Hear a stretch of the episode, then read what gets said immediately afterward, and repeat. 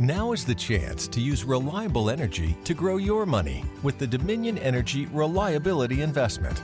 Our new investment product offers competitive returns, no maintenance fees, and flexible online access to your money. Make the reliable investment in reliable energy. The Dominion Energy Reliability Investment. To find out more, go online to reliabilityinvestment.com.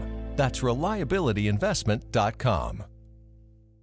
En Puerto Rico, lo más que se escucha es sobre política y sobre Pokémon. ¿Y en qué mejor momento vamos a hablar de política que en este que hay una guerra en la calle de Pokémon?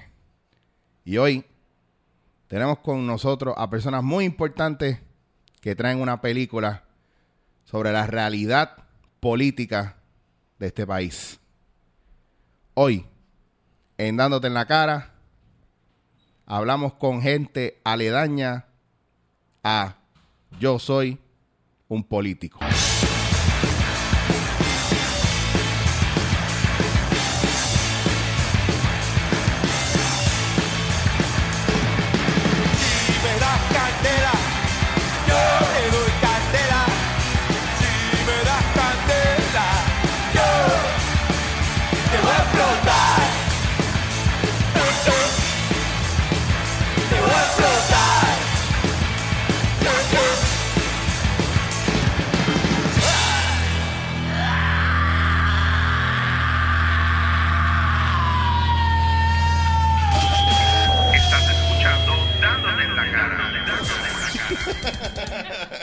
Yo hago todos los intros así y mantengo un silencio, un suspenso tipo AM y eso es lo que sale.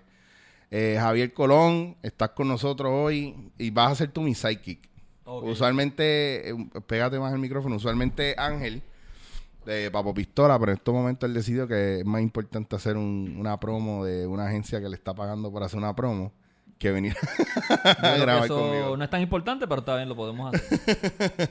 Eh, también estás con nosotros, por favor, preséntate para que la gente sepa y te conozca. Hola, Susana Mato. Muy bien. Escritora y coproductora. Y aquí está la otra dama. Que Ah. venga, por favor. Gracias, gracias. Este, Dara Atkins, productora de la película junto a, junto a Susanilla Matos. Pégate, pégate ahí más, pégate ahí más. Muy bien. O puedes mover el micrófono más cerca de donde ti. Ok. Muy bien. es que usualmente cuando Ángel está, está, moviendo mucho las manos y mandando a todo el mundo a hacer cosas. Y ahora me tocó a mí, entonces no los puedo mirar a los ojos todavía. Pero ahora sí. Vamos a hablar eh, de Yo soy un político. Para los que no lo sepan, yo soy Eric Rodríguez, mejor conocido como Chicho. Pude haber sido el personaje principal de Yo soy un político, pero no pude asistir esos días. Eso es verdad. Fue bien difícil compaginar eh, eh, agenda conmigo. Estaba de repente de no hacer nada, de repente la comida del pobre cayó toda junta. Y de ahí, gracias a Dios, no he parado de hacer 20 mil cosas también. Me hubiese encantado participar con ustedes, pero no sé si a Carlos le hubiese gustado el hecho de que lo, lo opacara, pues yo soy un poco más gordo que él. Sí, parte de las reglas de Carlos en el contrato decía que no podía haber nadie que lo pegara y, y específicamente estaba él, Rodríguez, Chicho. Ay, ahorita si, si lo conseguimos, vamos a estar hablando con, con Carlos y vamos a estar con, con Santos. Carlos que Santos. Carlos Santos, por Sí, eso sí, tenía que, juntamos lo pensé, y Carlos Carlos, vamos a hablar con Carlos y con Carlos. Exacto.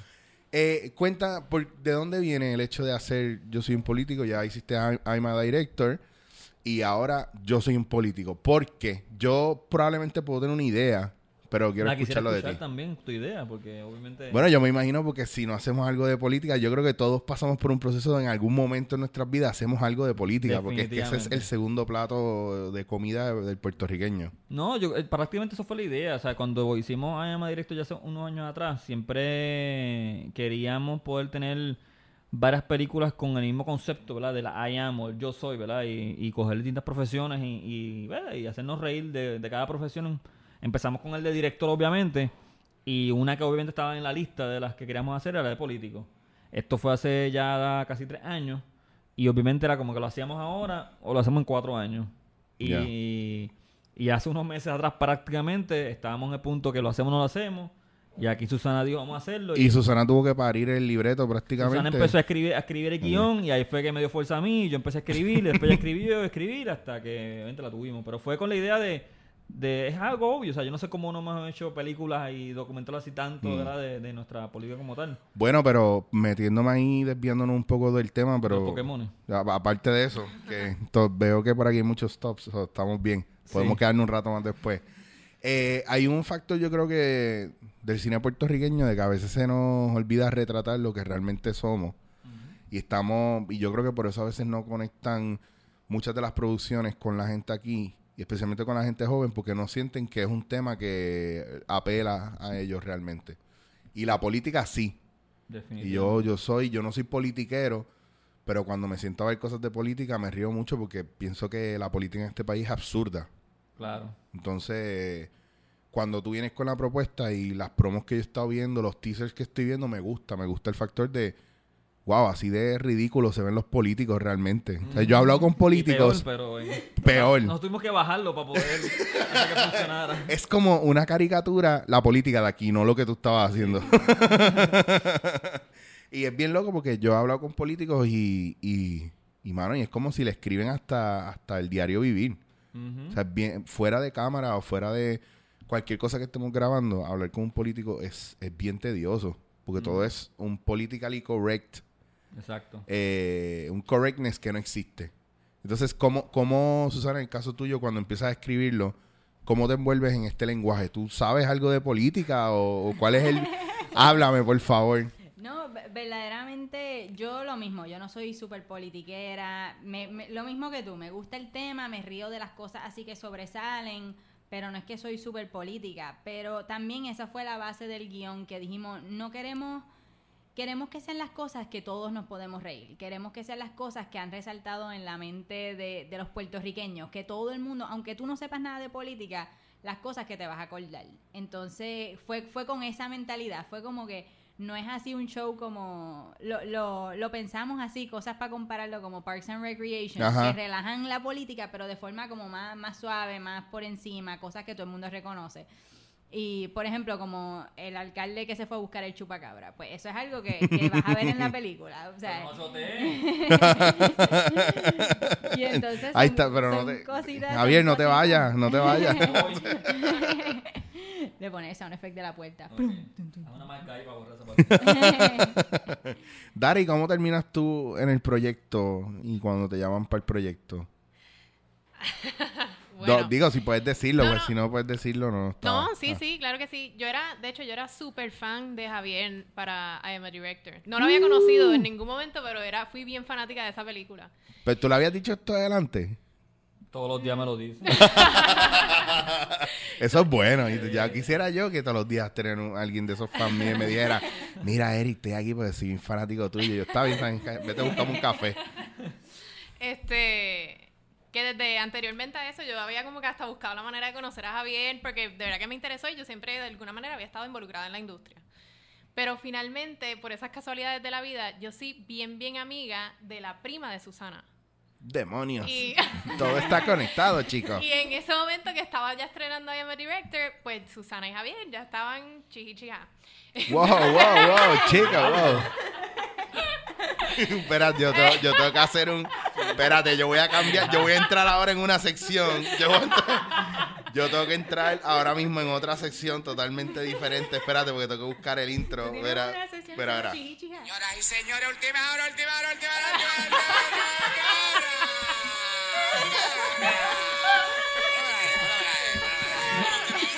Señoras y señores, acabado de recibir.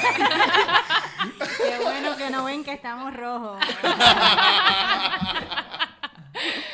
Este, Ok, pues nada, finalmente eh, ya Susana y Javier estaban a punto de casarse, ahora para empezar la preproducción de la película. Y Susana había regresado de Los Ángeles y nos habíamos encontrado, que habíamos ya trabajado juntas, nos conocíamos por, ¿verdad? por su prima, por Laurita. Y parece que fue Susana la que llegó un día donde Javier y le dijo, mira, vamos a llamar a Dara que está empezando a producir, a ver si nos da la mano con este, con este inventito. Y pues Javier me llamó y por ahí seguimos. Pues muy bien, es que esa, eso, mira, todo esto es bien importante y siempre me gusta preguntarlo porque la gente que escucha mi, mi podcast también siempre me escriben y me preguntan, mira, yo quiero hacer esto, ¿cómo puedo hacer esto aquí? ¿Cómo puedo hacer esto acá? ¿Cómo puedo hacer eh, por ejemplo, me mandan libreto y me dicen, mira, ¿tú quieres estar en esta película? Y yo digo, obviamente no puedo, en algún momento. En otros casos te digo, Por yo los ayudo. No puedo. No, ustedes yo, cuando, cuando Javier me escribió de que sí, vamos de una, y, y no me di cuenta de que más que decir que sí era que coincidieran la- las agendas. Y en eso yo tengo, tenía unos viajes también y unas cosas, y la gente que, que oye siempre está preguntando cómo hacer qué. Y a veces esto es bien importante porque la gente tiene que entender que todo esto son proyectos de colaboración. O sea, si no hay colaboración y no hay un equipo, que es lo que me pasa con la impro, es mi fuerte, la impro, y la impro es equipo, punto. O sea, no hay otra. Para tú construir tiene que ser un equipo. Y yo pienso que las producciones de teatro, de cine, de lo que sea, eh, llaman a los equipos a trabajar. Como que se tira un... se dispara la idea como si fuera un flare en el aire y empiezan a llegar la gente que tiene que llegar. Sí. Y al final te das cuenta, esto se hizo porque están los que tenían que estar. Punto. Exacto. Y entonces, pues cuando vienes a ver el, el, proye- el producto cuando sale, tú dices, diablo, claro, sí, es que no me lo puedo imaginar. O sea, yo no me puedo imaginar eh, a Robert Downey Jr. no siendo Tony Stark después de verlo, por ejemplo. Pues así mismo yo me imagino que no hay otro político con la misma cara de Carlos. Punto. Carlos está brutal. A mí me gusta, a mí me gusta mucho el trabajo de Carlos Santos, obviamente. Ah, claro. No, Carlos Marchán, él sabe que yo soy fan de él. Nosotros estudiamos teatro juntos. Sí, sí, sí. Y es un tipo muy, muy divertido y, y tiene mucha presencia escénica, especialmente frente a cámara. Y en teatro también. El tipo es muy divertido. Entonces, ver eso que se transmite en, en los trailers está bien nítido. Entonces, ¿cómo es el proceso de, de filmarlo? ¿En cuánto tiempo filmaron? Eh, ¿Cómo ha sido el proceso de los actores? ¿Cómo decides quiénes vas a escoger para los personajes? Todo eso. Yo quiero escucharlo todo. Todo. ¡Todo! Eh, bueno, en AEMA Directo tuvimos la suerte que obviamente eh, a mucha gente me ayudó, ¿verdad? Mucha gente dio la milla extra para ayudarme, tanto Carlos, Jacobo, Maricé, Álvarez. O sea, todo el mundo me dio la extra mano desde el principio para ayudarme. Y, y yo creo que gracias a, que le fue tan bien esa película, a pesar de que fuera algo súper mega ultra indie, eh, pues fue bien fácil esta segunda vez poder decir, mira, tengo este pequeño invento, me van a dar la mano y mucha gente que, que trabajó en Alma Directo vuelve a trabajar ¿verdad? también en, en, en político y la otra gente que no trabajó, pues muchas veces cuando lo llamamos era como que, mira, para hacer la película, la segunda parte de Alma Directo, ya todo el mundo sabía más o menos de, de, de la peli, la primera y todo el mundo rápido eh, quiso salir en, en la película. Eh, obviamente Carlos Marchán pues siempre iba a ser pues, Carlos, ¿verdad? Porque es el personaje que creamos. En este caso pues contábamos con Carlos Santos, que yo lo conozco también de unos trabajos anteriores y, y rápido me dijo que sí. Igual que Lilian, que había trabajado conmigo también Emma Director. Eh, Efraín López Neri, que es súper chulo, que también había salido, también salió una parte en, en la película. A Diego de la Tejera, lo, lo conocí en un taller, él fue un mentor mío en otro proyecto que tengo y rápido nos dijo que sí. O sea, que mucha gente, eh, gracias a Dios, nos ayudó por, por también de alguna manera seguir, seguir siempre, siempre como cuidando el trabajo que uno está haciendo y, y enseñar a la gente, ¿verdad? Que lo que estamos haciendo pues son cosas buenas y, y cosas que, que tú como, como actor pues quisieras a lo mejor ser parte, ¿verdad? Del, del proyecto porque sabes que en teoría va a salir algo Sí, puedes sabes que- de, sí. de él. Sabes que hay gente que está trabajando y que baja la segura. Exacto. Sí. Y una vez que tenga- teníamos eso, que fue un proceso de, de a quién queremos, quién está disponible, quién nos puede ¿verdad? ayudar y saber que nos va a dar la milla extra, porque a pesar de, de que la película, pues tuvimos un pequeño presupuesto, pero sabía que necesitaba mucha gente que, que, que iba a dar esa milla extra, porque no sabía que podía ser eh, un poco complicado, ¿verdad? Porque no teníamos todos los recursos habidos por haber. Pero gracias a Dios la firmamos en, en 14 días, en el mes de, de febrero, que fue los otros días. Wow. Eh, pues, tuvimos en Cataño, Guaynabo, eh, la mañana metropo- met- metropolitana. Y. ¿Y qué más te puedo decir de todo lo que tú quieres saber? Bueno, Te digo eh, todo. obviamente yo quiero los Tengo chismes. chisme, tengo el- el- chisme, los, los chismes. Mira, gusta tipa. Quiero los chismes. Espérate, espérate, Una- voy a una poner. pi- Pongo, Una PA.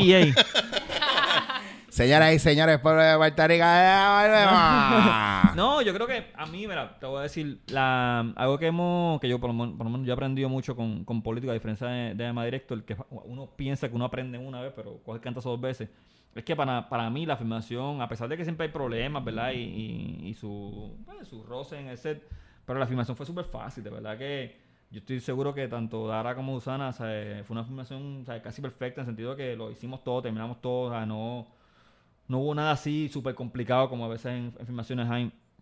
Ahora, obviamente, el proceso que estamos ahora es el proceso que, que siempre es Sí, difícil. la eh. postproducción La siempre producción, tight. el mercadeo, conseguir gente que como ustedes que, que nos ayuden aquí en la mano para la promo. O sea, todo este mundo que es el que el mundo que, que, pues, que uno de la cuando está con la película es como vamos a hacer la película, pero todo este que viene después es la parte complicada, que es la parte que de verdad que, que uno se, se uno enseña ¿verdad? lo que uno es capaz. En Amaretto yo creo que funcionó porque cuando terminamos la película eh, tuvo la ayuda de Frances Lausel, que Mm. obviamente que ella es una profesional en su campo y, y- y le dio ese último empuje y la película pues eh, pues tuvo siete semanas de cine, la película consiguió ventas internacionales, o sea, gente en Croacia está viendo la película, o sea, se fue por, por todo el mundo y, y fue por ese empuje último que ahora nosotros tres aquí estamos dándole para poder llegar a más, ¿verdad? De lo que fue la, la primera. Claro. Eh, ¿Cómo ves el hecho de trabajar con, con un grupo de gente que viene de diferentes tipos de disciplinas y de repente los tienes todos en el mismo lugar?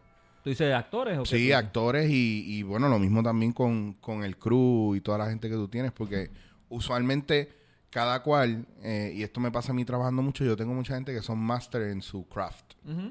Entonces los tienes que juntar y cuando los juntas, pues tienes que desarrollar y elaborar un proyecto con tu visión. O sea, cuán flexible tú puedes ser delante de eso, de, de- en todo lo que ellos pueden proponer, lo que pueden traer. Yo mismo, Carlos, es un tipo que él es improvisador también, no, hay sabes. que controlarlo. Carlos, ya. No, yo creo que con el tiempo... Carlos está perfecto, pero lo, lo Sí. demás es un... No, es- a, a Carlos y yo, obviamente, hemos. Eh, bueno, cuando Carlos escucha esto, no sé si está, si está de acuerdo conmigo. Carlos y yo, pues, ya tenemos una confianza bastante chévere que confío mucho en, en, su talento. Dale, vamos a en- preguntar cuando lo llamemos, le vamos a preguntar. favor, no. No, pero confío mucho en lo, en lo que quiere traer a la mesa y. Y es una, una, una, un tra- una relación bien chévere entre él y yo, a pesar de que lo odio a muerte, pero a pesar de eso. Yo no lo dudo, sí, ¿viste? sí, no, es fuerte, pero nada, no escucha. No, pero, pero ha sido súper chulo. Y en este caso, por ejemplo, la, la, algo que sí, que está en la producción que te pueden hablar aquí, eh, Dara y Susana, algo que tú te crees, ¿verdad? Bueno, tú te crees, la, la gente cree, ¿verdad? Una película bien fácil de hacer, pero es un Sí. trabajo bien grande, ¿verdad? Del lado de los productores, de los AD, de los PA. Y en, este, en esta película, que obviamente teníamos cero dinero para, para poder hacer lo que se supone que sea. Algo que sí, que, que en este caso Susana se, se tiene que dar el mérito, o sea, no forma de qué, es el trabajo que hicieron con, con lo que fue el equipo de AD, los Second AD, que son gente que estaban, es la primera vez que lo hacían, Mm. y son la gente que, ¿verdad? que corren el set prácticamente, y la gente Sí, que, sí. que lograron que yo acá como director pudiera hacer eh, mi día. Y Susana, que viene con pues, trabajar en Los Ángeles, trabajar muchas producciones, vino aquí y le, le dio una clasecita a toda esta gente eh, jóvenes, ¿verdad? Porque eran prácticamente todos jóvenes, a correr ese. Y yo creo que eso fue más para mí entenderlo, más que, que se hizo de que comunito esta gente que a lo mejor hacen otras cosas y de repente tienen que hacer un call sheet o hacer documentos o lo que sea. Eh, porque para mí, en términos de la producción, pues, mano, tú tienes que estar rodeado de la gente que sabe más que ti. Claro. Sí. Y- obligado, Y, obviamente, obligado. pues, eh, el DP, pues, confiaba, confiaba muerte en él y yo tenía que ser él, igual que el GAFE. Son posiciones bien importantes que, que, que sabía que la necesitaba por hacer un buen proyecto. Y más cuando, pues, era un proyecto que, que teníamos que hacer que quedara bien. Eh, pero en la vaca de producción y eso, te digo, aquí fue que, que de verdad, aquí se, se fajaron. Pues vamos para allá ahora, Sí, donde. Susana a hablar, porque eso es lo que quiero que me cuentes, porque yo creo que en nuestro trabajo también, y pasa mucho que cuando eh, damos un producto lo damos hecho. Como el que cocina te da la comida hecha y lo mismo en el caso de nosotros que hacemos improvisación eh, y lo hacemos como fuerte y como, como disciplina. Eh, nadie, nadie cuestiona el que tú lleves 18 años o se pregunta cuánto tiempo llevará este haciendo esto, cómo lo hacen. No, todo el mundo quiere coger el taller porque es fácil. Ellos lo ven fácil. Pero es porque tú lo presentas de esa manera, pero es por tu expertise. ¿Qué fue lo más retante para ti? Y, y aparte de lo que de lo que estaba diciendo Javier, eh, que, que traes a la, a la mesa y que es como un challenge de toda tu experiencia con gente que a lo mejor no la tuviera. No, yo, yo creo, a mí, a mí lo más que me gusta de, de este equipo es que todos aprendimos cuáles eran lo- los strengths and weaknesses. Mm. Entonces no, hemos sabido dividir el trabajo basado en eso. Por ejemplo, Dara, que es bien carismática, ya, por ejemplo, nosotros veíamos, no estoy diciendo que yo no, pero Dara tiene una carisma y conecta bien con la gente. Entonces, cuando yo veía que ella tenía una conexión con ciertas personas, con gente que nos estaban auspiciando, pues yo decía, Dara, me gustaría que tú manejes esto porque ya yo sé que hay una conexión. Y entonces es tú saber reconocer esas fuerzas que tiene todo el mundo y, distribuir ese trabajo basado en, en eso, ¿verdad? Como que en los strengths and weaknesses de todo el mundo. Pero yo creo que nuestro sonidista fue el mejor que lo dijo. Él dijo, este trabajo, porque estar en set es una clavada. O sea, estás 12, 14 horas. Siempre las Full. horas son bien largas. Por más divertido que sea, son horas largas. O estás cansado. Y el sonidista me dijo, me dijo, mira, esto es una clava, pero esto es una clava con gusto. O sea, eh, porque no... Como anoche.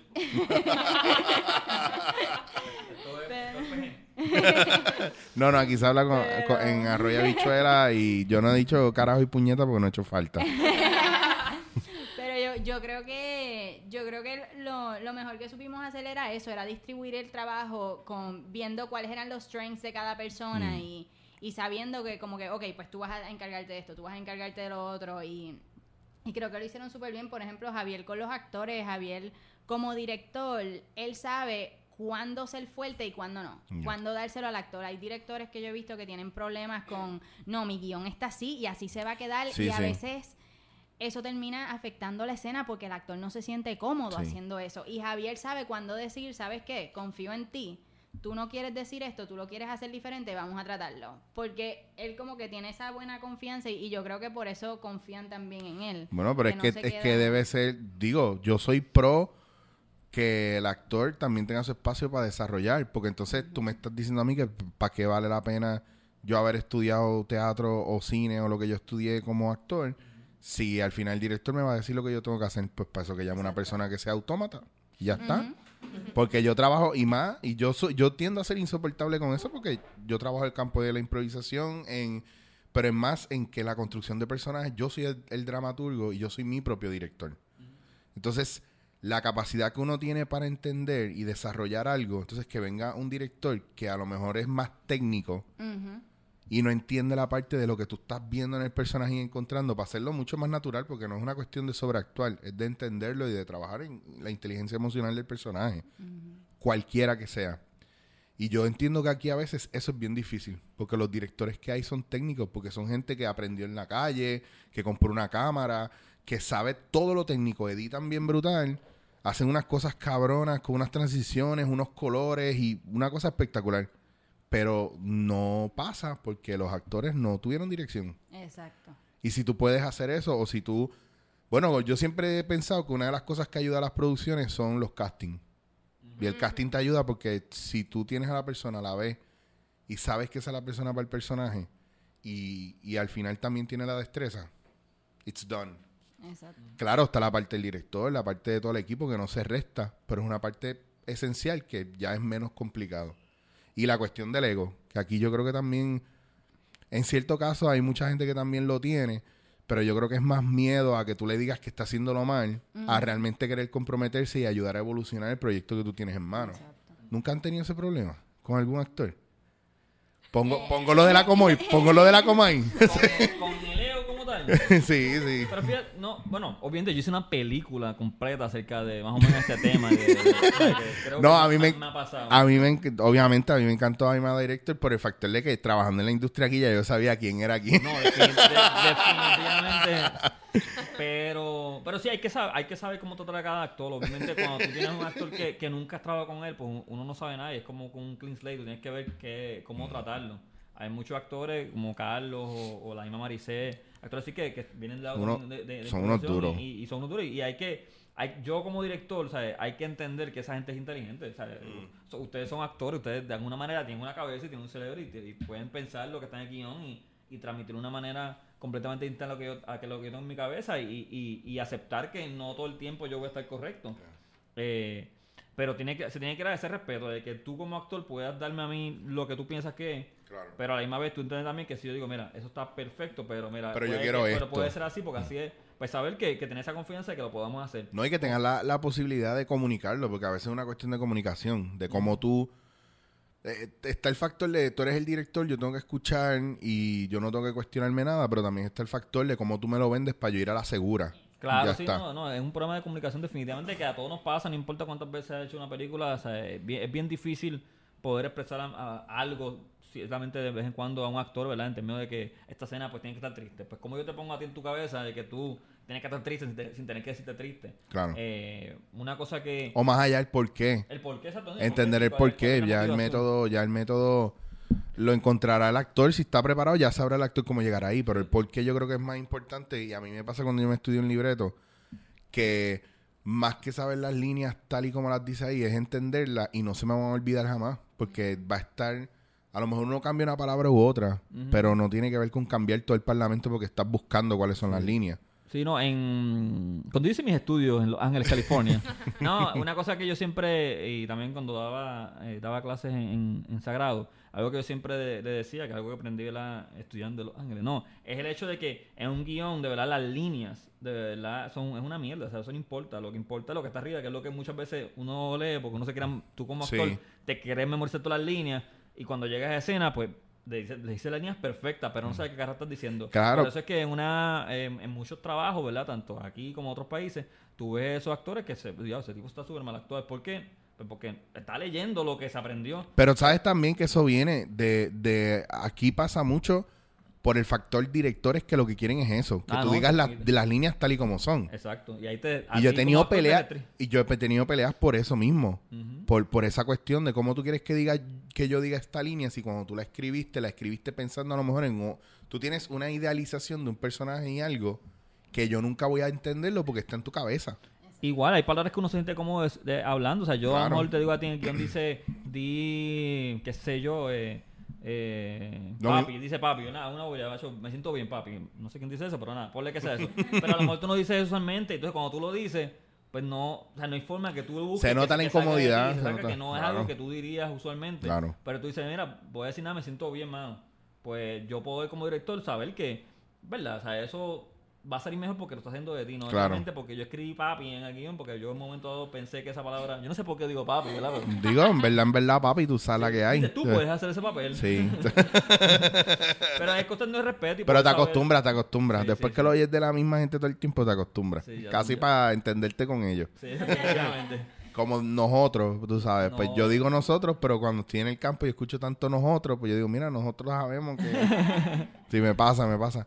Pero eso es bueno saberlo porque ahí es que está lo del ego. Pues yo pienso que aquí siempre se le tira al actor como que es una diva y Bueno, egocéntrico. son divas, pero Somos divas de otra manera. O sea, yo, yo no, soy Ivy, tú sabes, yo soy Flareon o Vaporeon o Jolteon, tú sabes.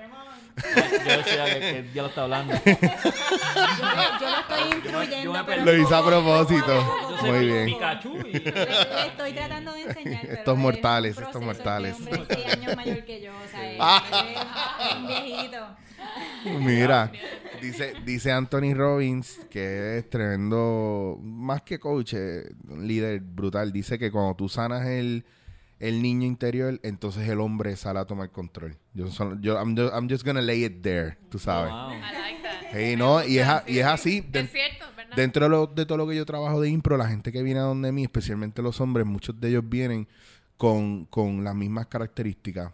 Poco carácter, poca fuerza de voluntad, poca voz y mayormente es porque están criados o con mujeres o donde su padre fue bien abusador, bien criticón y bien eh, de estas personas que castran, son bien castrantes. Entonces, una vez tú vas sanando esa parte, que se van divirtiendo dentro de lo que han sido como niños y que lo pueden llevar a, y lo pueden sacar a pasear. Entonces, de repente tú ves gente que ahora está tomando decisiones, gente que se quita esa censura.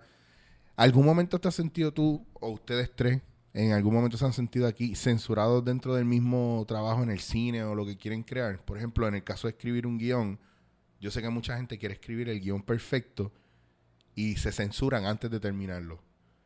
Y, si- y se quedan en blanco. ¿Nunca les ha pasado eso? Bueno, yo no creo que sea censurado así en el hecho de censurar de, que alguien me está diciendo no puedes hablar de esto. O sea, uno es artista y uno lo que quiera hablar, habla.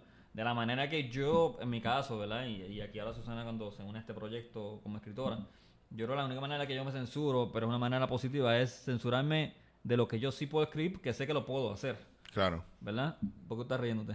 No, porque. Porque la manera es una, autocensuración de que yo sé que ahora mismo yo no puedo escribir, bueno, la puedo escribir, pero no puedo escribir Star Trek, ¿verdad? Porque yo sé que yo no la puedo hacer, o sea, es Claro. algo que una censura que yo no, pero yo sé que en estos casos yo pude hacer la misma directo por, pues, porque tengo el equipo y eso, ten- puedo hacerla de político porque tengo equipo, puedo conseguir el presupuesto que es, eh, y es una censuración más acá de, de, de artista porque sé que tengo que seguir haciendo y no aguantarme y no escribir este guion que me va a tardar 10 años en hacerlo, en vez de poder hacer 10 películas y después hacer la que quiero. Eh, ahora mismo estamos en un proceso esperemos en Dios que el próximo poli- la, la próxima película es la que me he censurado yo de hacer, porque obviamente pues he querido seguir haciendo cosas.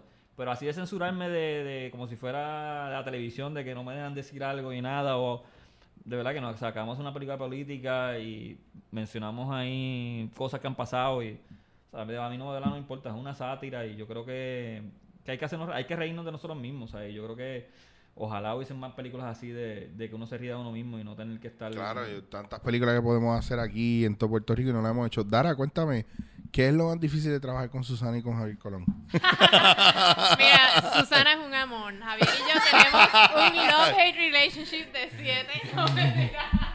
¿Te acuerdas cuando dijiste que tú eras bien fanática de Sí, Javier? eso, eso cambió totalmente después de este proyecto.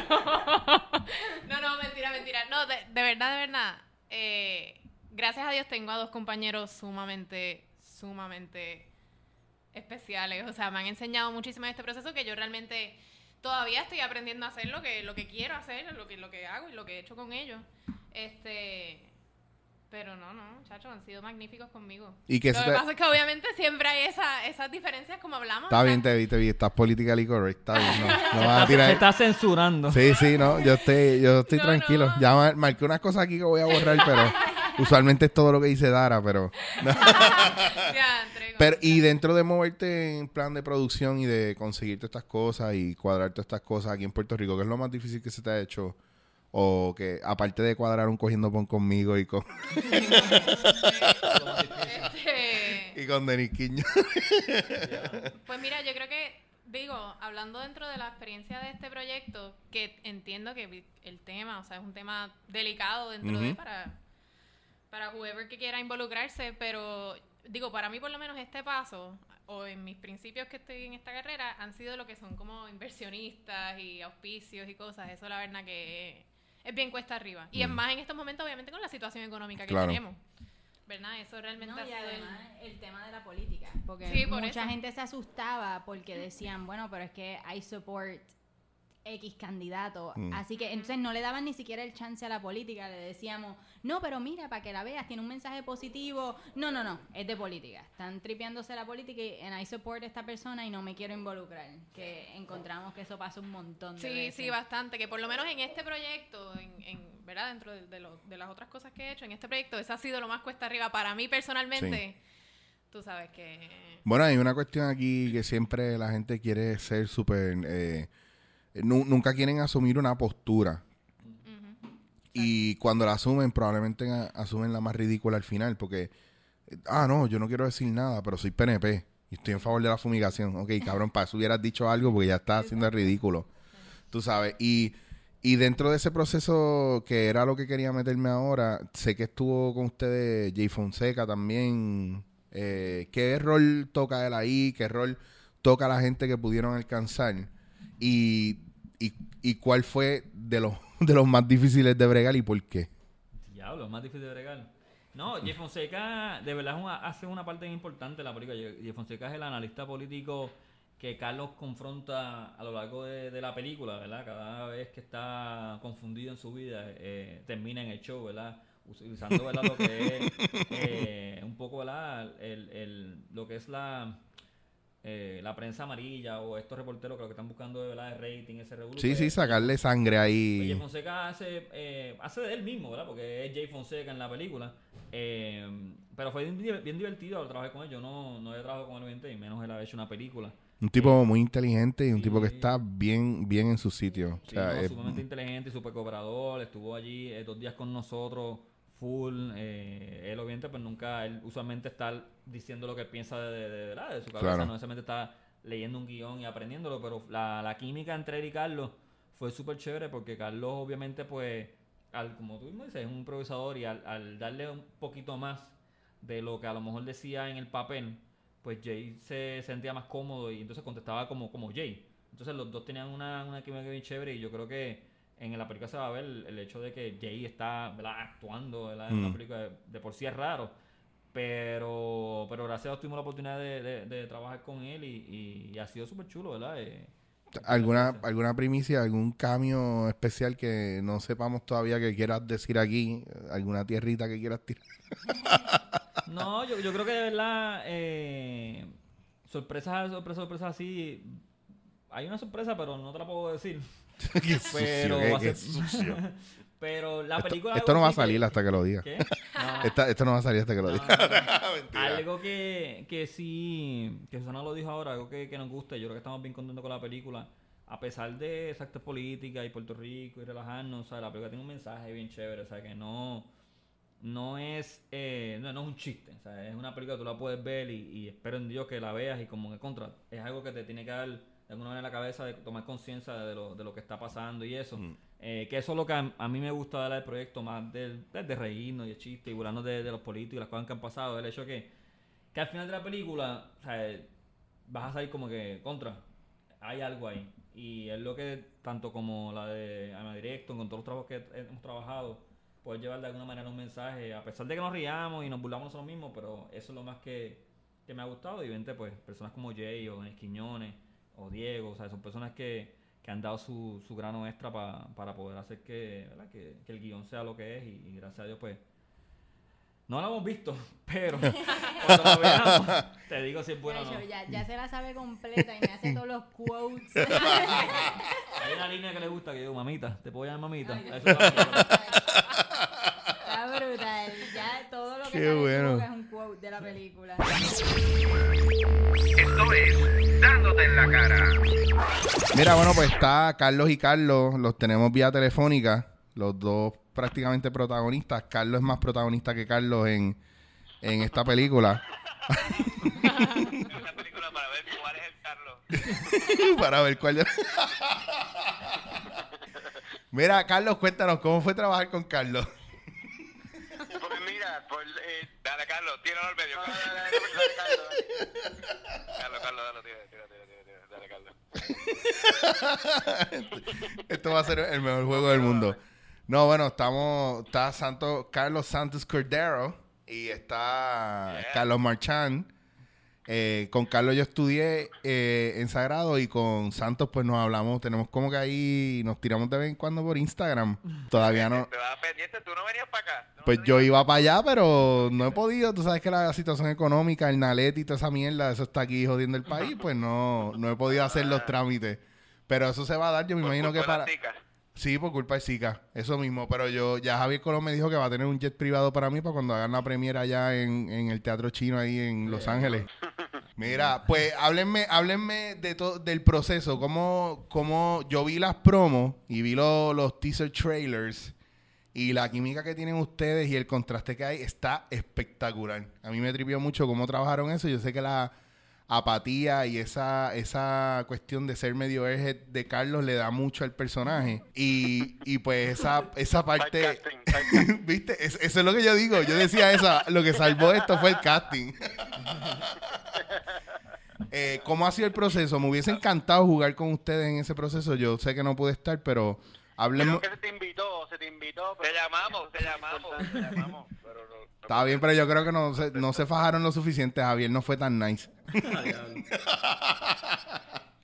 ¿Cómo fue el proceso y más prepararse en cuestiones de este, en este viaje político puertorriqueño? ¿Para quién es la pregunta? ¿Estás Javier también? Para Carlos, para Carlos. estoy aquí, estoy aquí.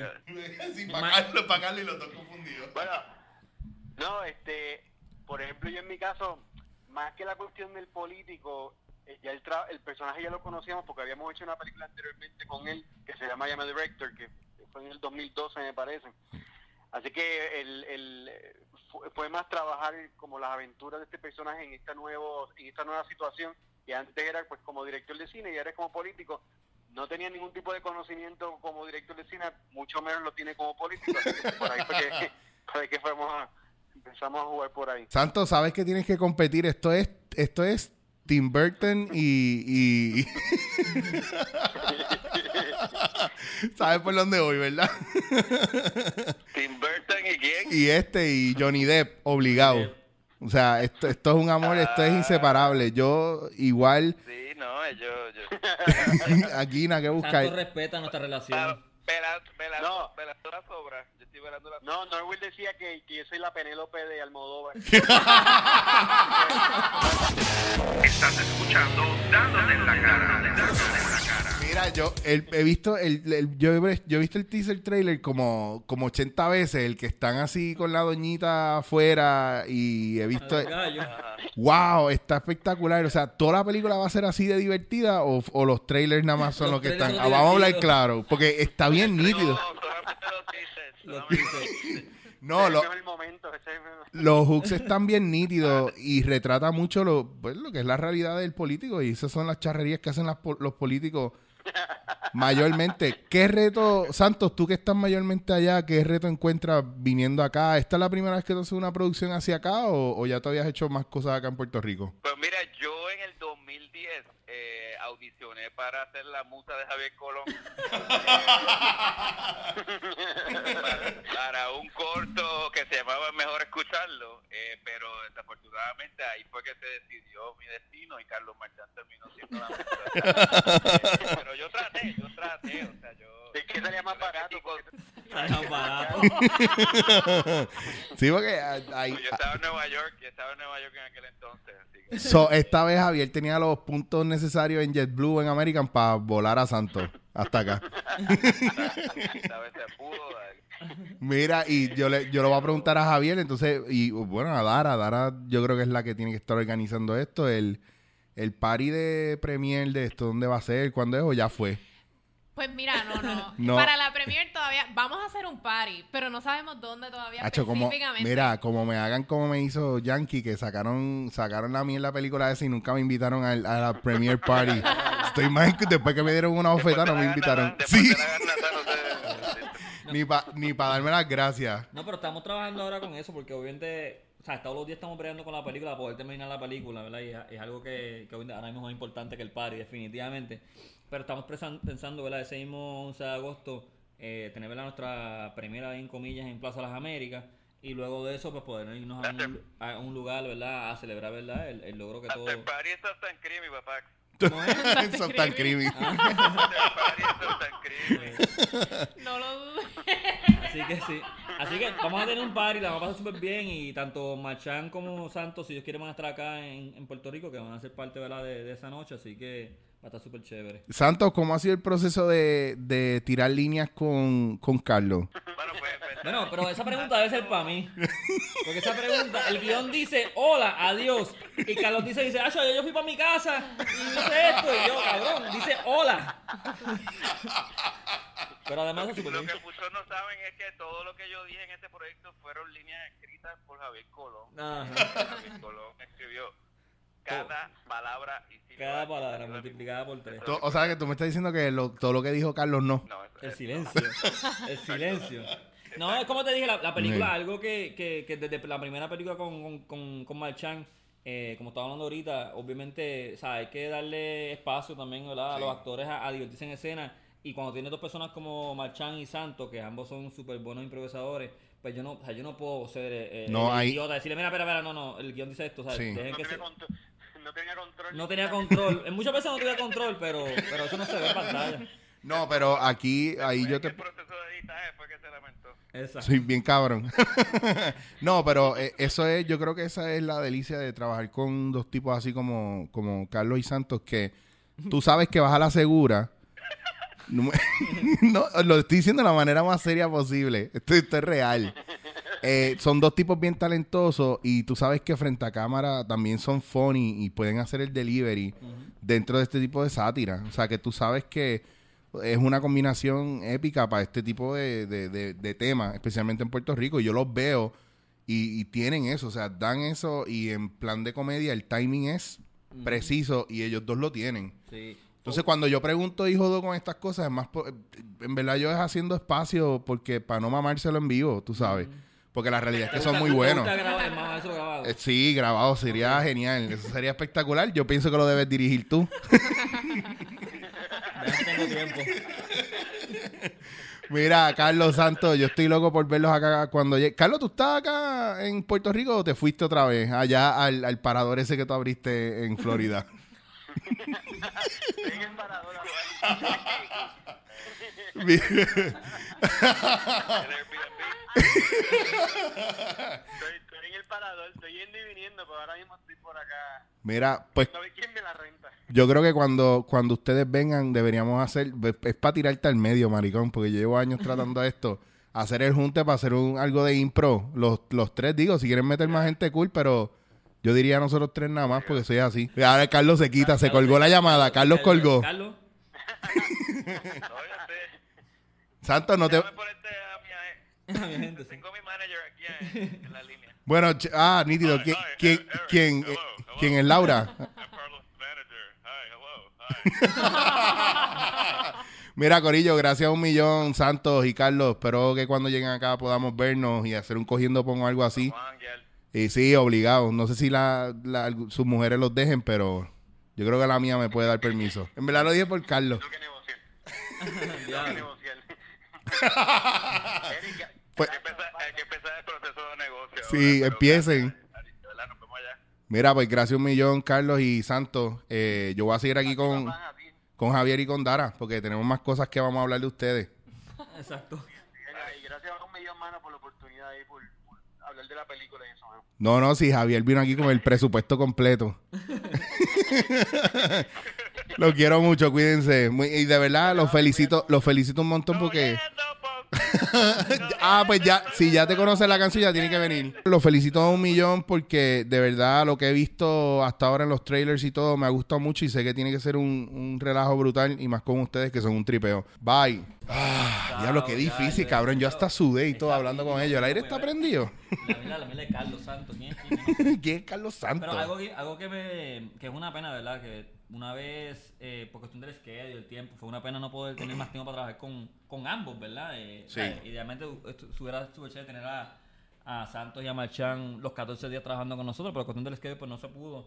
Y, y, gente, logramos lo que pudimos con lo, con lo que había, pero de verdad la química entre ellos dos es como que, o sea, ya yo quiero hacer una película con ellos dos definitivamente Sí. fuera de- del ámbito de política, de otra cosa, porque de verdad que son súper cómicos y, Te das y- y ambos ajá. dos se, sea, se retan, eh, es como impro, ¿verdad? O sea, están ahí y, y Sí, se- que uno sirve de input para el otro y para motivar al otro a que saque. Y es como, esa es la belleza de la improvisación que cuando tú conoces a tus compañeros o cuando conoces tu capacidad, Ujú, tú tratas de empujar al otro a que esa vena creativa se active.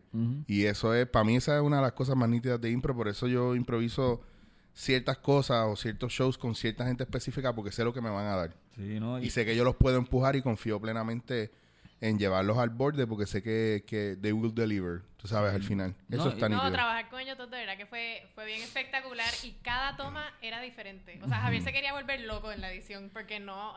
Bueno, tú O sea- sabes, tú sabes que en Anchorman, eh, en la segunda, es, cuando tú compras el DVD, ellos, ellos hicieron otra película con las mismas escenas, pero con diferentes diálogos. De verdad. De tantas cosas que improvisaron, pudieron ser, hacer Anchorman 2 y hay dos películas que son exactamente las mismas escenas, eh, imágenes, todo, Wow. las mismas transiciones, los mismos movimientos y todo, pero que ellos, como improvisaron tanto, usaron otras líneas. No sé si podemos hacerte una prueba completa, pero, pero tampoco fue tanto así de que una prueba completa, pero, pero definitivamente se le, se le da el espacio a, a, a jugar, ¿verdad? Y más cuando uno tiene respeto y, y, No, y más no, cuando- sabe que uno no, va, no van a hacerlo mal. Claro, Eh, no. Y también a veces yo me imagino que debe ser difícil. Yo me imagino que tuviste que escoger entre, a lo mejor tenías de una misma escena par de tomas buenas y no sabías cuál de ellas meter.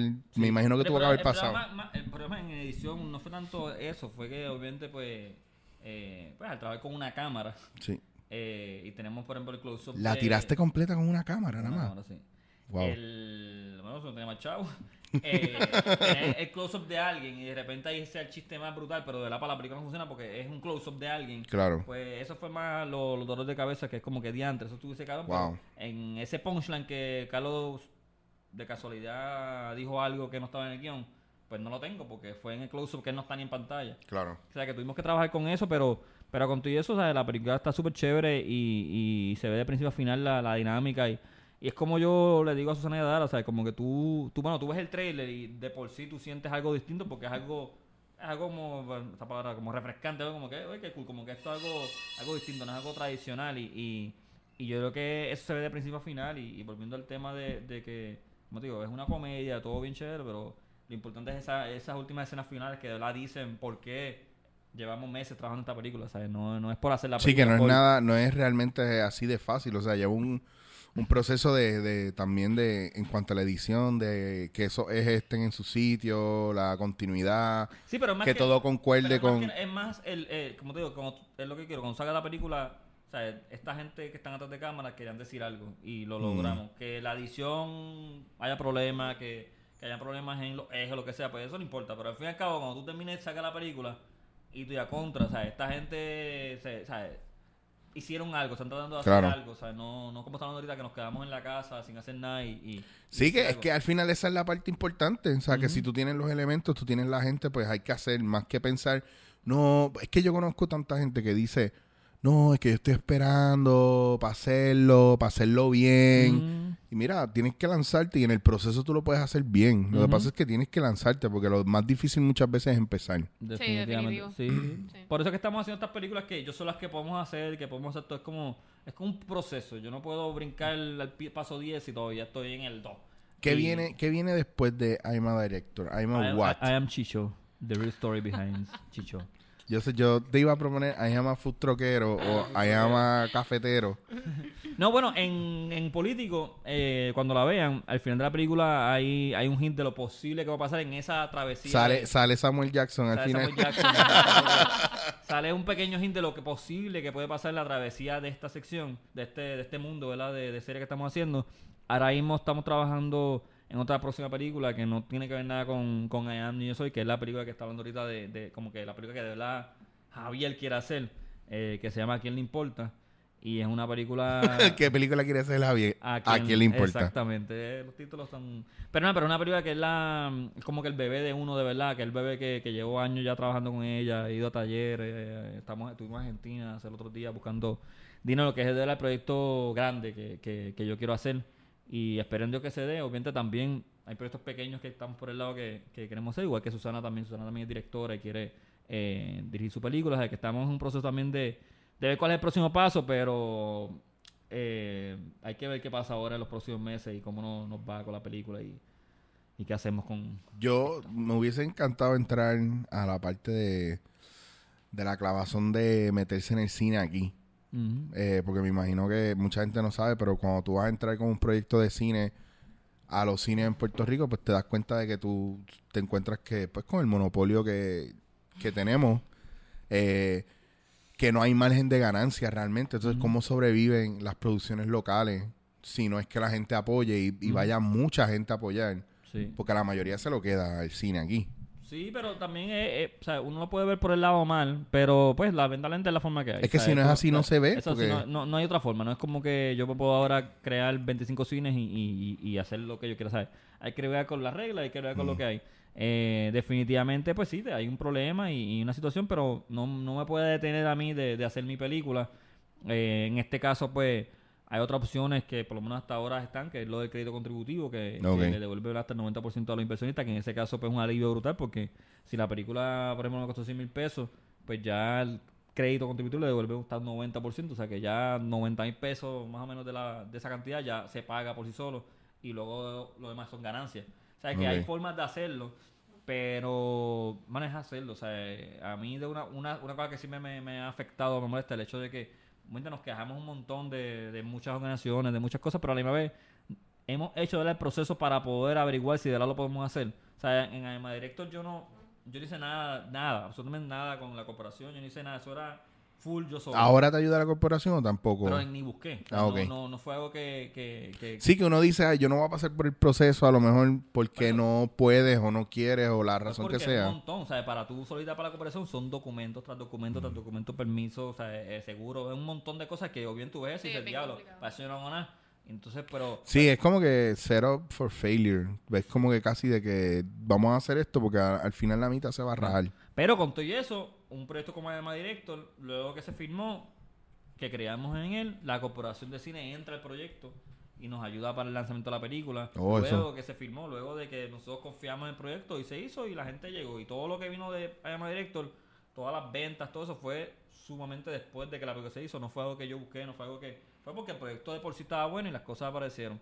Pero si yo me hubiese pensado, diablo, la corporación, diablo, esto, tengo que seguir. Sí, uno se pone excusas para no Sí, hacer. no, y ahora, ¿sabes? La película, por ejemplo, Directo fue hace tres años, pero se grabó con una cámara que tú compras en Best Buy, ¿sabes? Todo lo que estaba en esa, esa película, ese, tú lo puedes conseguir ahora mismo en cualquier tienda por ahí, ¿sabes? Que no hay, de la no hay ningún límite para lo que uno pueda hacer. La cuestión es que, ¿sabes? Nos quedamos hablando, hablando, hablando y no hacemos nada. Nosotros, gracias a Dios, pues, podemos hacer la segunda película que hacemos, que, Mm. ¿sabes? No, o sea, no muchos tenemos la suerte de poder hacer Sí, bueno. una película y dos películas, Es, que, que- al final es al final es lo que tienes que hacer. O sea, en mi caso yo he tenido que hacer casi todo solo. O sea, solo. Yo hago cogiendo pon porque es bien difícil coger pon. coger pon, traer gente para grabar, hay gente que te lo edite. Sí, a mí, y entonces después tengo panas que editan y me dicen, ah, pero ¿por qué no usas esto? ¿Y por qué no haces esto otro? Y yo, pues no, porque yo no sé, porque no tengo tiempo a lo mejor para aprender más, para saber lo que tú sabes. Y porque no hay gente como tú ayudándome, lo estoy haciendo yo para que salga como yo quiero, cuando yo quiero. Exacto, Punto. sí, sí. Sí. Pero es que- no lo hago yo, no me lo hace otro y no dependo de otro. Lo mismo con el podcast. En este caso, pues a veces sí dependemos porque hay una asociación ahí. eh, pero no es una cosa que yo dependo de un montón de gente y que si, ah, si no sale, no salió. o No, no, no. no. Todo tiene su proceso y todo tiene que tener una consistencia porque si no, no, no va a salir. Y en este país em- hay mucha dejadez. Y yo lo veo, por ejemplo, cuando yo doy los talleres. Eh, un taller de ocho semanas, una clase por semana, dos horas nada más, y gente que a la cuarta clase se quita, no vuelve, no pagan, o empiezan dos días pompeados, y después, no, mira, es que no puedo porque el trabajo, no, que no llegué porque me quedé pegado, y cuando vienes a ver, empezaste con 20 estudiantes, y se quedan cinco o seis, pero seis que están bien pompeados, tú sabes, y el resto es una cuestión de compromiso. Bueno, a lo Sí, mejor sí. es que soy bien mal maestro, está cabrón. Bueno, pues, eso también, no, pero es que es, que es verdad, ¿sabes? O sea, yo cuando me gradué, eh, somos una, de, del sagrado, del bachillerato, o sea, una clase de 20 personas, o sea, a lo mejor somos dos que estamos trabajando así Mm, full en esto. claro. O sea, como que, porque es bien difícil, eh, una cosa es tú querer hacerlo, yo quiero ser cineasta, otra cosa es tener la paciencia y saber que, que sea, va, va a ser difícil. Obviamente, yo he tenido la suerte de, de poder hacer proyectos y rodearme con gente que, que me ha dado la mano y no he tenido que, ¿verdad? Eh, eh, pues trabajar así tan en un trabajo normal. O sea, he podido de alguna manera vivir de esto, aunque sea poquito, ¿verdad? Pero he podido mantenerme Claro.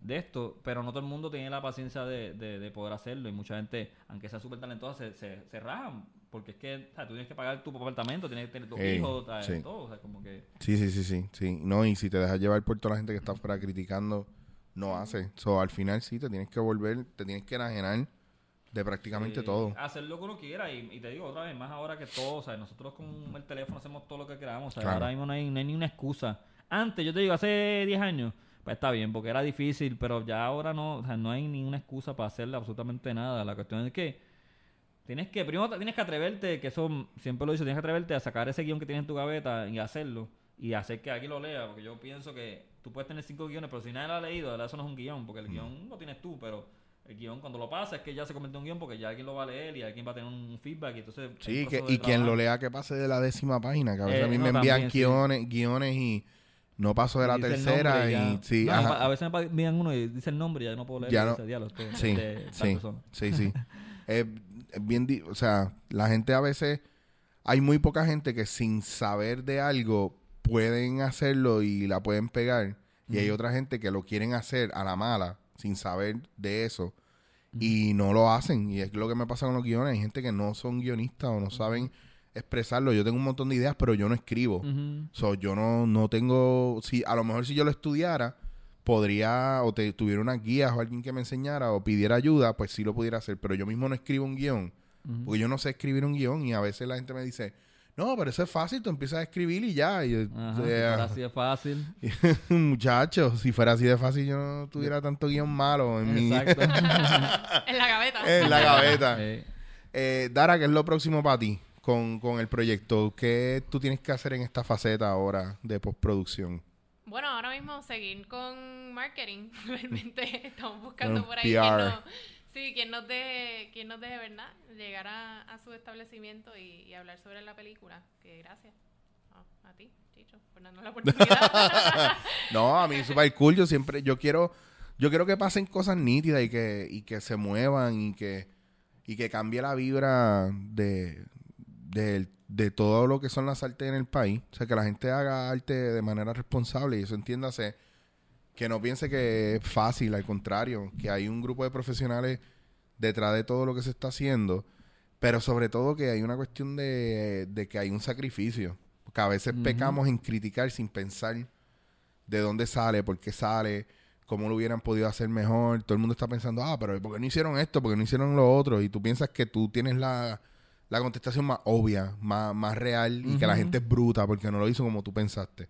No, Y no es así, hay unos procesos, Claro. hay unas cosas que se pueden hacer, otras que no se pueden hacer y hay cosas que pues, pues, son cuestiones económicas, tú Sí. sabes, y, y me molesta que no haya a veces el apoyo económico para proyectos como este que se podrían explotar mucho más si hubiera el dinero suficiente para llevarlo a otros lugares, porque ahora mismo lo más importante después de tú tener un proyecto bueno es la publicidad. Claro. Entonces, para tú te- meterte en radio, en televisión, en lo que sea, También te cobran. te- claro, te claro, tú que ah, que tú quieres promocionarlo, te salen tanto. Una pauta o varias pautas de tanto tiempo al aire. Ese tipo de cosas son las que nosotros tenemos que empezar a buscar y en vez de sacarle dinero a la oportunidad de esa manera, lo que tenemos que hacer es impul- impulsar la industria Definitivo. sí. para que de verdad empiece a generar versus bien lo me, me pasa a mí la gente me tri- y este, eh, ahorita estaba hablando con alguien de esto me dice no para que yo voy a abrir mi restaurante y yo creo que tú vengas un día y aquí tú nunca vas a tener que pagar la comida y yo digo no si es así yo no voy para tu restaurante porque no te lo estoy auspiciando. Yo quiero pagar por tu comida ah no pero yo sé que a ti tú estás cacheteando en todos lados y yo eso es eso es un chiste. Yo donde quiera que yo voy yo pago por eso mismo y la gente cuando yo la muevo en mi Instagram que yo pongo fotos de comida, café o lo que sea, yo no les cobro por eso. A mí lo que me interesa es que los negocios se muevan. Claro. Ese, ese soy yo creyendo en el negocio que se puede mover. Cuando tú veas una pauta que me la pagaron, probablemente yo no lo estoy diciendo ni con el mismo amor o no esté siendo honesto. Y esa credibilidad es bien importante. Pero los proyectos y este, esta industria necesita un input de la gente y del gobierno para que sigan teniendo dinero, para que sigan moviéndose y, y- y saliendo, especialmente la parte de publicidad. Definitivo. Sí, mucho apoyo y es que hay, hay demasiado talento todavía que no ha salido de luz. Claro. Por eso mismo, porque no tenemos el apoyo. Claro, yo- Lamentablemente. Es que, y eso es de admirar porque es lo que tú decías, mucha gente que se queda en la casa, brazos cruzados. Yo conozco gente que son, que escriben, para mi entender, escriben cabrón, pero están sus libretos. En la gaveta. Engavetado. ahí, pues, de verdad no es un guion, es un papel con algo escrito. Claro, no una historia que se va a perder ahí porque no la van a sacar porque, porque tienen que trabajar en otros proyectos y no le dedican tiempo al suyo, porque no tienen el dinero, porque hay el miedo o porque hay la inseguridad de que ¿quién me va a hacer esto? Sí. Y hay que empezar por uno mismo. Bueno, pues, Javier, gracias un millón. No, gracias a ti por Dara. Susana que se fue y te dejó a pie. Dejó. Y te voy a tener que dar pon yo. o vas a tener que terminar cogiendo pon. ¿Dónde los pueden conseguir en las redes? Eh, bueno, pueden entrar a- en Facebook en Yo Soy Político. También estamos en, en Twitter bajo Yo Soy Político. En Cada 2016. Instagram. Y en Instagram también Yo Soy Político. Pueden buscar ahí. Vamos a seguir subiendo teasers. Sí, busquen los teaser trailers, están bien nítidos, están bien nítidos. Por favor, véanlos, se van a reír un montón. Ah, y que vayan a Plaza Las Américas y a Plaza del Sol y Ah, a Plaza sí. del Caribe. Ahí tenemos un... Tenemos un banner súper chévere. Para que se pongan la cabeza y tomen una Interactivo foto. para que se tomen una foto como Tienen que- gobernador como de gobernador. esta ¿En tremenda serio? isla. Sí. Ah, pues yo tengo que darme la súper vuelta por chévere. allá. Toman la Sí, foto sí. y se taguean con el hashtag Yo Soy Político para que entonces saquen las redes y esperemos al final de ahora del, para el estreno poder hacer un videito ¿verdad? con todas esas fotos que nos están enviando de, de los millones y millones de fans que tenemos ya. Nítido, sí, porque ya crecen y cada uno de esos fans va a pagar eh, lo que vale la taquilla y esos son millones de Son dólares que van a hacer Yo la creo que taquilla. con esto yo creo ya me retiro. Claro, y así del cine se queda con millones y ustedes con cientos de, de dólares. sí, el cine hizo 25 millones con ah, Soy un político. ¿Y cuánto le pagaron a Javier Colón? 250 dólares. Algo así, ¿eh? Y a mí me vienen los 50. y, te- y- y da- y del cheque de Javier te dan a ti, to- toma, Exacto. 20 pesos. Para gasolina. Mira, 20 dólares con 50 centavos. No, vayan, vayan a verla. Yo voy de cocote, chacho, yo voy de cachete también. No, te esperamos ahí el 11 No, no, no, de, el 11 de agosto. agosto. No, o sea, no, no vas a tener taquilla, pero por no estar afuera. Y- Coño, por lo menos la foto en el cartel ese es gratis, ¿verdad? Para Eh. sacarme, yo quiero foto con Carlos y con Carlos. Ah, exacto, sí, Ah, gratis. esa Obligado. buena, gratis. Y Con, ahí- Carlos, con Carlos no sé si, si va a ser gratis. Bueno, pero con Carlos, con el otro Carlos puede ser. Deberías hacer un cogiendo pon special edition de Yo- ir al estreno o de... Eso, es que eso va. Eso yo probablemente Fíjate, yo esquipé el de. coordinar el, el de, ajá, el de Denis con los dos Carlos. Ese estaría cool. Esa es buena, me interesa, me interesa. Yo hablo con, con mi manager y lo cuadran. Bueno, recuerden que pueden conseguir a mi sidekick que no estuvo con nosotros, Ángel, Papo Pistola, lo consiguen en arroba Papo Pistola y todas sus redes, Ángel González está en Facebook, Instagram, todo eso por ahí. Y a mí me consiguen en chichowasier.com. Todavía estoy trabajando lo de cuadrar el chichowasier.com bien, en la página. Pero todas mis redes sociales yo estoy arroba chichowasier o vayan y denle like a mi Facebook page, que es Eric Rodríguez. Y si no me encuentran, escriban achomen.com y se van a reír mucho. Así que nos vemos, esto es dándote en la cara. Dándote en la cara. Recuerda que puedes escuchar Dándote en la cara por bulla.fm. Si deseas escribirnos, puedes hacerlo a través de dándote en la cara gmail. Y si te quieres poner al día con nosotros, puedes buscarnos en Facebook por Dándote en la cara. Dándote